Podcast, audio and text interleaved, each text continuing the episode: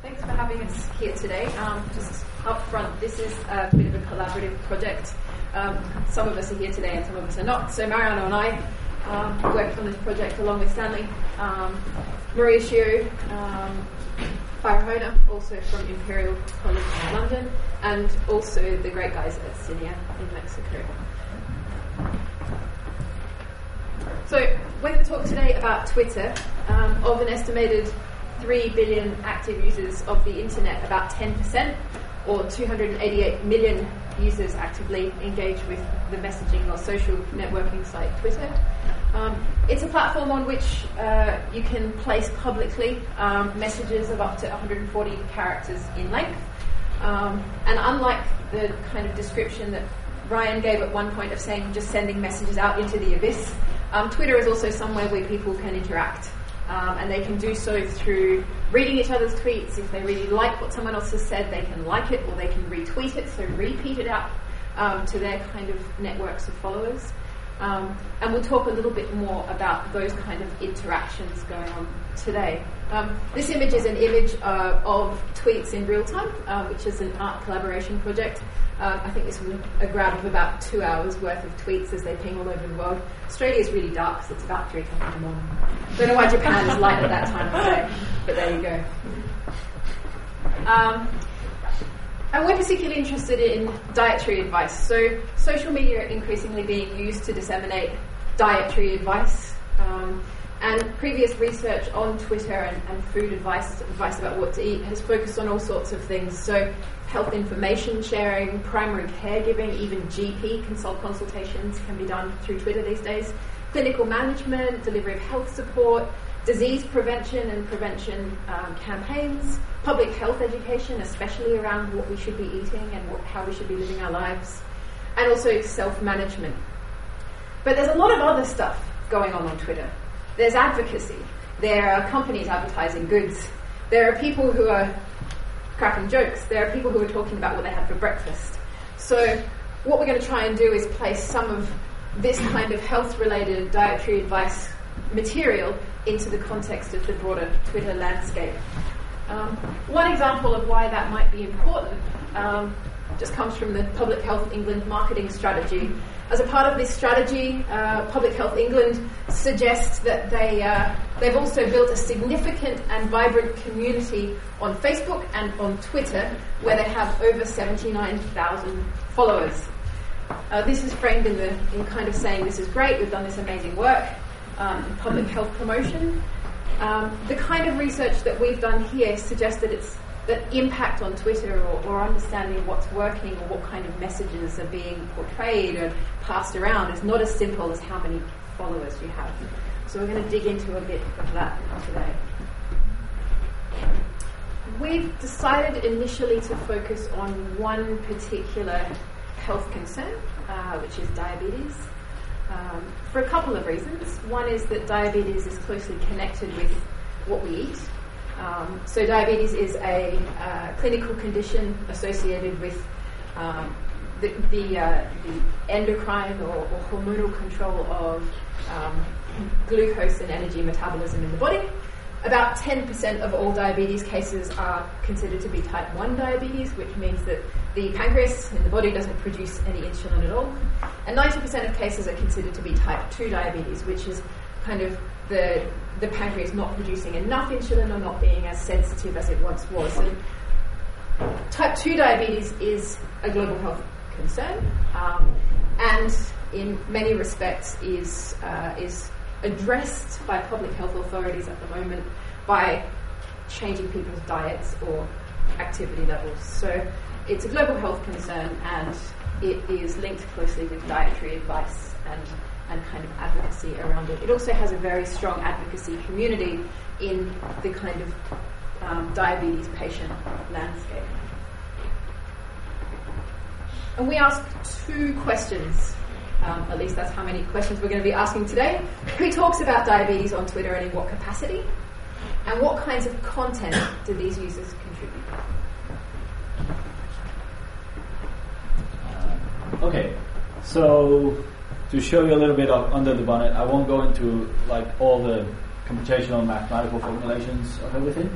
But basically, what we've done is we've had the people or collaborators from Sinnia collect two and a half million English language tweets that contain the term diabetes, not necessarily with the hashtag, which is what you use to kind of emphasize or, or create a uh, automatic kind of chat room thing. At Imperial College, we've taken this data, we've created networks, and we've deployed some network theoretic methods, um, which I will explain in a minute, um, to try to compute who are the important people discussing diabetes and what are the uh, topics being discussed. And then finally, the anthropologists at the University of Oxford have taken these results and then made sense of them. I have to say, it looks nice and neat and linear there. but what tended to happen is we did a bit of this, and then we did a bit of this, and then we did a bit of this, and then we went back here, and then we went back here, and then we went back over here again. So it's been a, a really integrative and, and collaborative project. Okay, so should I?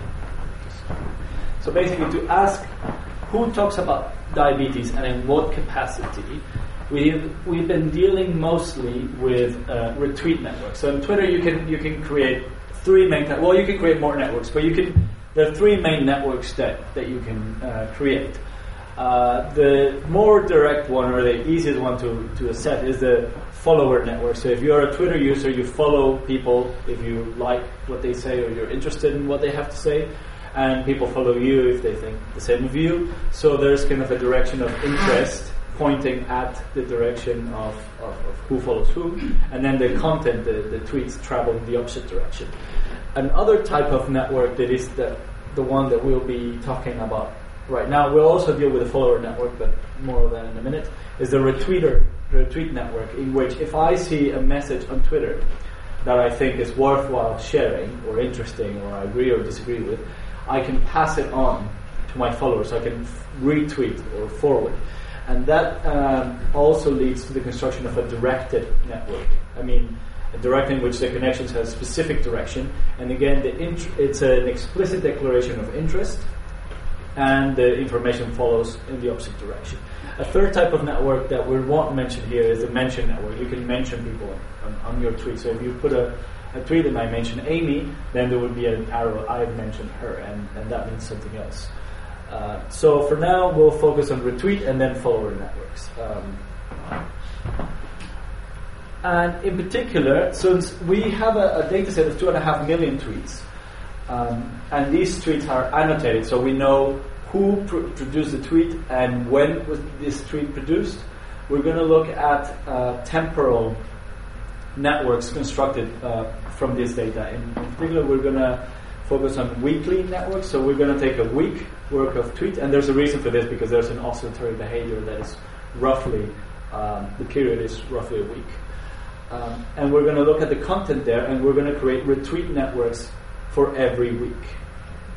And from that, we're gonna, and then to analyze whose tweets, so basically which specific bits of information have the bigger impact, we're to focus on, on the retweets, and in particular, we're to borrow um, uh, methods from the analysis of citation networks and the web, and we're to look for hubs and authorities. So, roughly, an authority, you can think of it as a. It helps if you think of it as a website that contains content that is interesting and important. And a hub would be another website that points towards the authority web pages. So in, in, a, in the Twitter context, an authority would be someone who produced uh, a tweet that contains valuable or important information, and a hub would be someone who retweets these tweets that end up being important.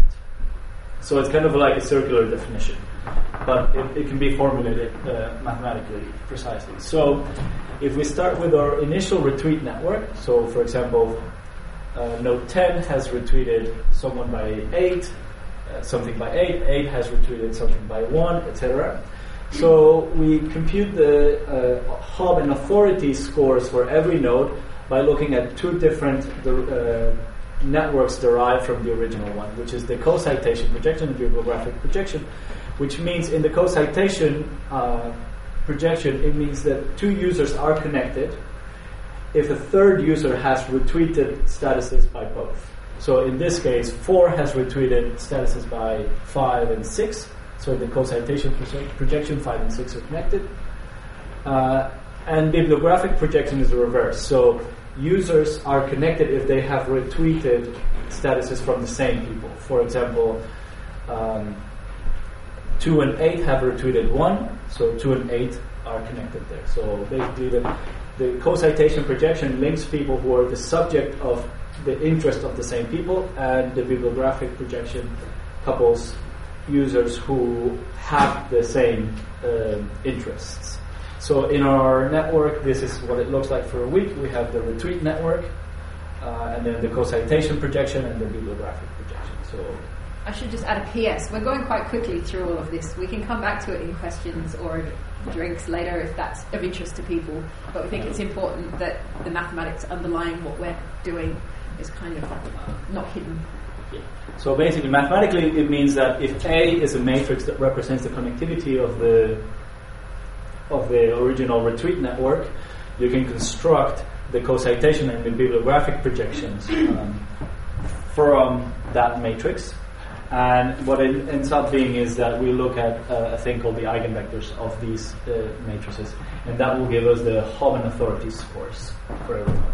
So I have to say that a node can be simultaneously ranked highly as a hub and as an authority, only one or neither. So it's not an either or.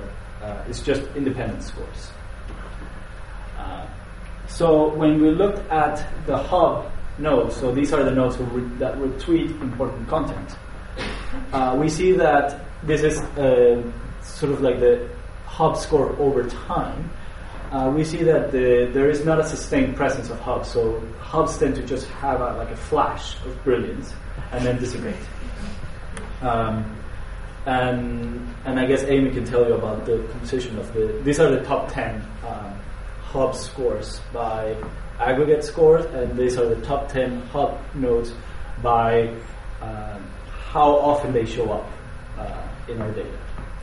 When we went into this analysis, we were originally thinking hubs and authorities might be two different ways to measure who's most important or who's having impact, because authorities, uh, which we'll talk about in a minute, distribute authoritative information, whereas hubs do this linking process, this kind of networking and passing information around. So one of the surprises that came up for us is that the hub activity is not consistent at all. Um, these kind of these hubs, these people that connect people, if you like, every so often do something, but not consistently, which would mean it's really hard to engage them uh, from a practical perspective.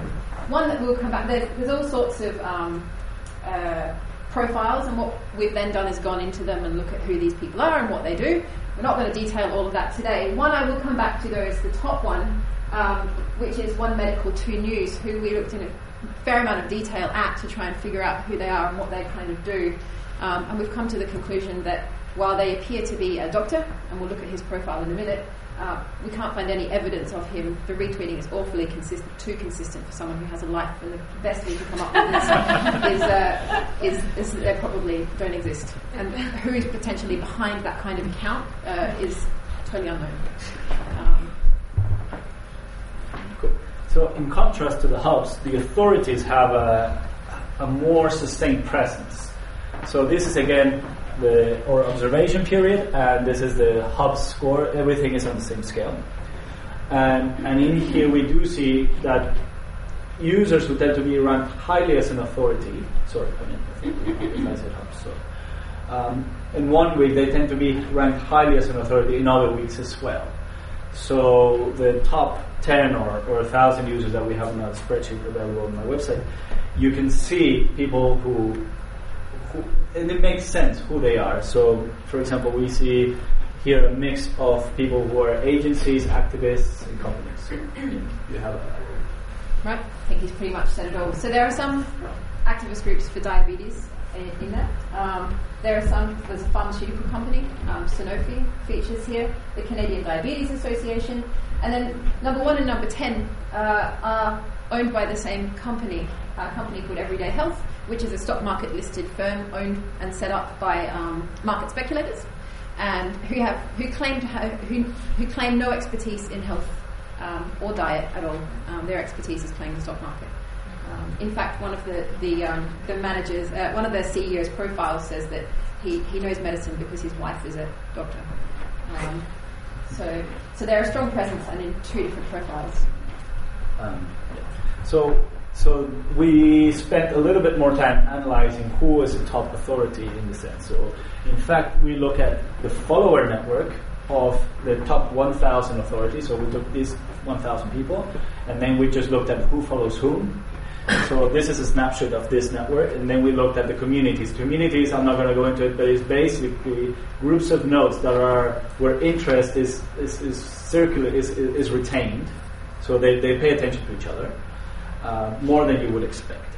So here's a thousand nodes, the thousand top authorities, and we looked at the communities from within. We found a robust partition into seven communities, six communities, and um, and this is what they are. So in the blue uh, community here, this is a coarse grain version of that. So we've aggregated all the users here to one node and then aggregated all the arrows.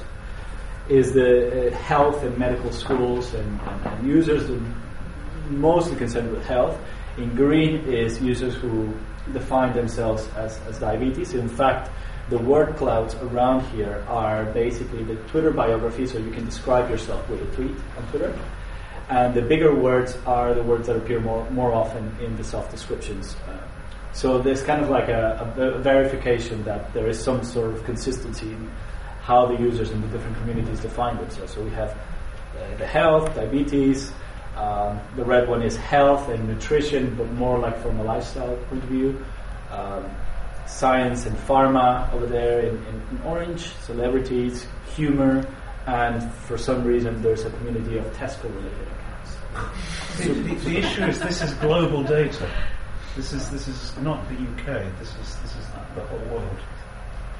And one thing, kind of thinking about this paper that started to come out, looking at this slide for me, is we're talking about digital advocacy. It's really unclear, and I think a question pointed out before what advocacy is.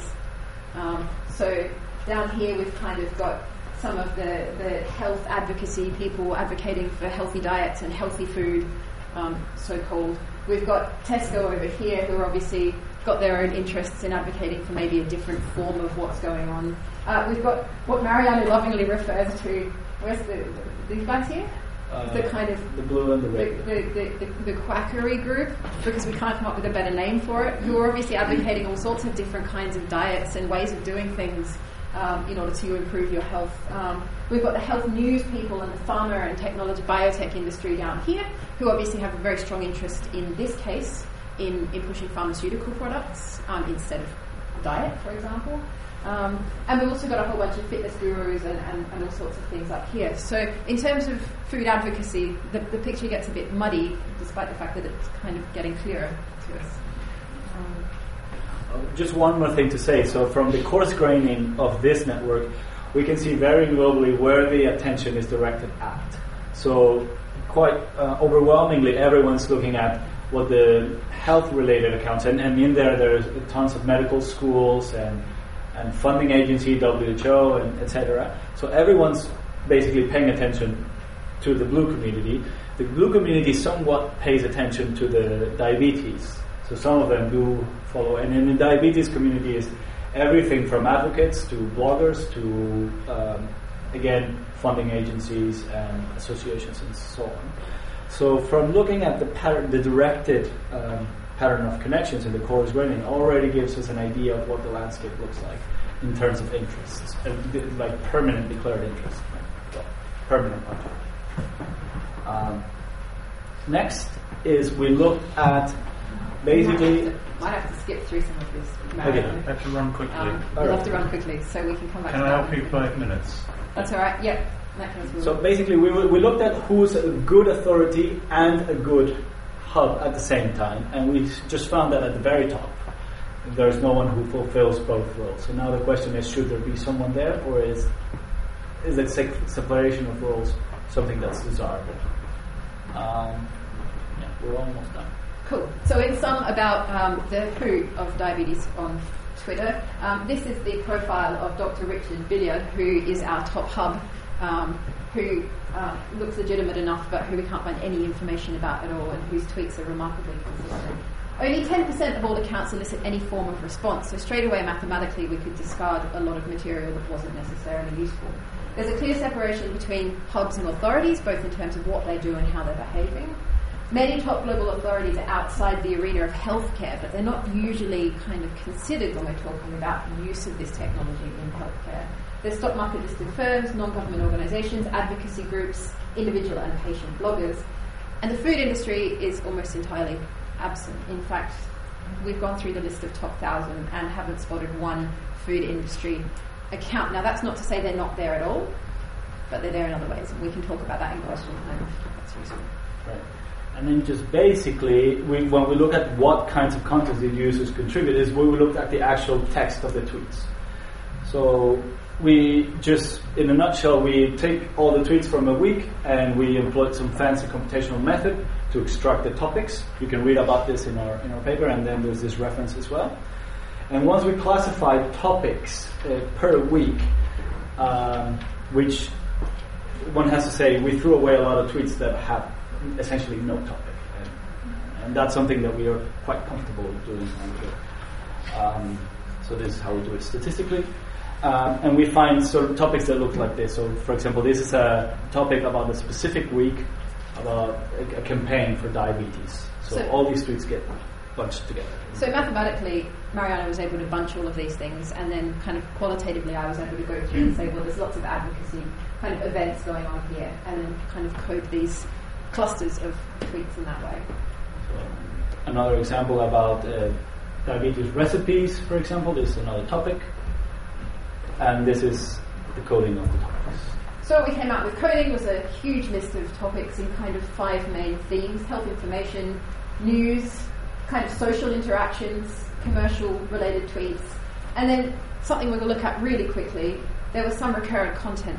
So these kind of top four groups, the themes remained consistent, but the content changed often and frequently. Whereas these kind of specific tweets, six or so of them, kind of remained consistent throughout our data set. And this is one example, um, which I mean, when you start to code these things, you realize that everyone thought they were original 2,000 times a day. Yeah. Um, so it's the same joke that gets tweeted in different incarnations, but it's the same joke all the time. In fact, so this is the total number of tweets that we've uh, captured. It's just an logarithmic scale. And this is the number, the red line is the number of math joke. Just that one tweets. joke. Just, just that one joke. Which has more consistency than any public health message ever, or marketing or advocacy message. Um, one comparison which was um, big-ish on Twitter for a period was when Tom Hanks announced that he had diabetes, for example, and that peaked here, and then you can kind of see it attenuate over time. Um, this was a really recent iteration of this joke, and one of the reasons I just wanted to show this quite quickly, this is a, a diabetes advocacy group, and they've been giving out chocolate bars to um, to kind of promote their, their cause. And it raises, uh, and this kind of has then been put on Twitter with reference to this Twitter joke saying, well, if chocolate causes diabetes, why is the Diabetes Foundation giving out chocolate bars? And it raises an interesting question about the distinction between food as a vehicle for advocacy versus food as a subject of advocacy. Um, so just something to play with there. Um, so in summary, the what uh, of diabetes on Twitter, the themes are consistent, but the messages change. There's a general understanding of kind of healthy and unhealthy foods, and there's a lot of joking about what's healthy and unhealthy. It's really difficult to discern legitimate advice from misleading or discredited information, or accounts for that matter. The most consistent messages relate to humour and popular culture, and people can advocate for many different things. One slide of implications.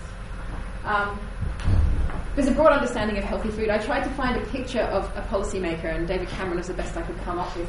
Um, one of the things to think about is do we consider engaging with key authorities rather than trying to become one?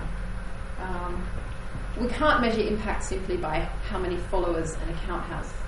Um, discerning legitimate advice from misleading or discredited information is difficult. In that case, how can we help consumers do that kind of thing? Is there a role for policymakers, for example, in doing this? Um, importantly, we must consider consistency, style, and sentiment. Now, David Cameron is not someone who's retweeted a lot, but when some humour was associated with this particular tweet, what happened is he got more engagement on Twitter than he had in a long time. Um, so a couple of comedians picked up on his tweet, and suddenly everybody on Twitter was retweeting David Cameron's tweet with a whole bunch of other things. So humour and style and sentiment are also really important and shouldn't be ignored.